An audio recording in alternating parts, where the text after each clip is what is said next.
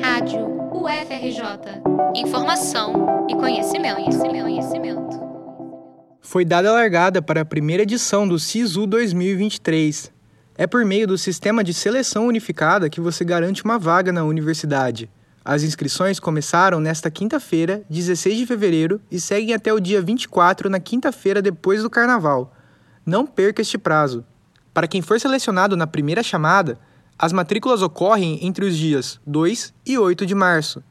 Para quem não for, o prazo para manifestar interesse na lista de espera vai ser entre os dias 28 de fevereiro e 8 de março. O SISU é um programa do Ministério da Educação que oferece vagas em universidades públicas de todo o país. A seleção é feita por meio das notas do último Exame Nacional do Ensino Médio, o Enem. Para participar do SISU 2023, o estudante precisa ter feito o Enem 2022 além de ter concluído o ensino médio e não ter zerado a redação.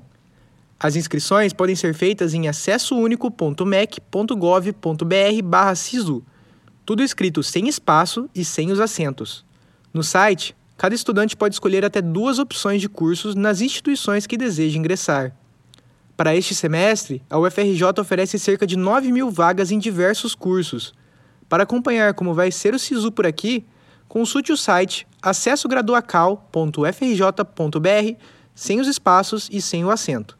Reportagem de Gabriel Ikegami para a Rádio FRJ.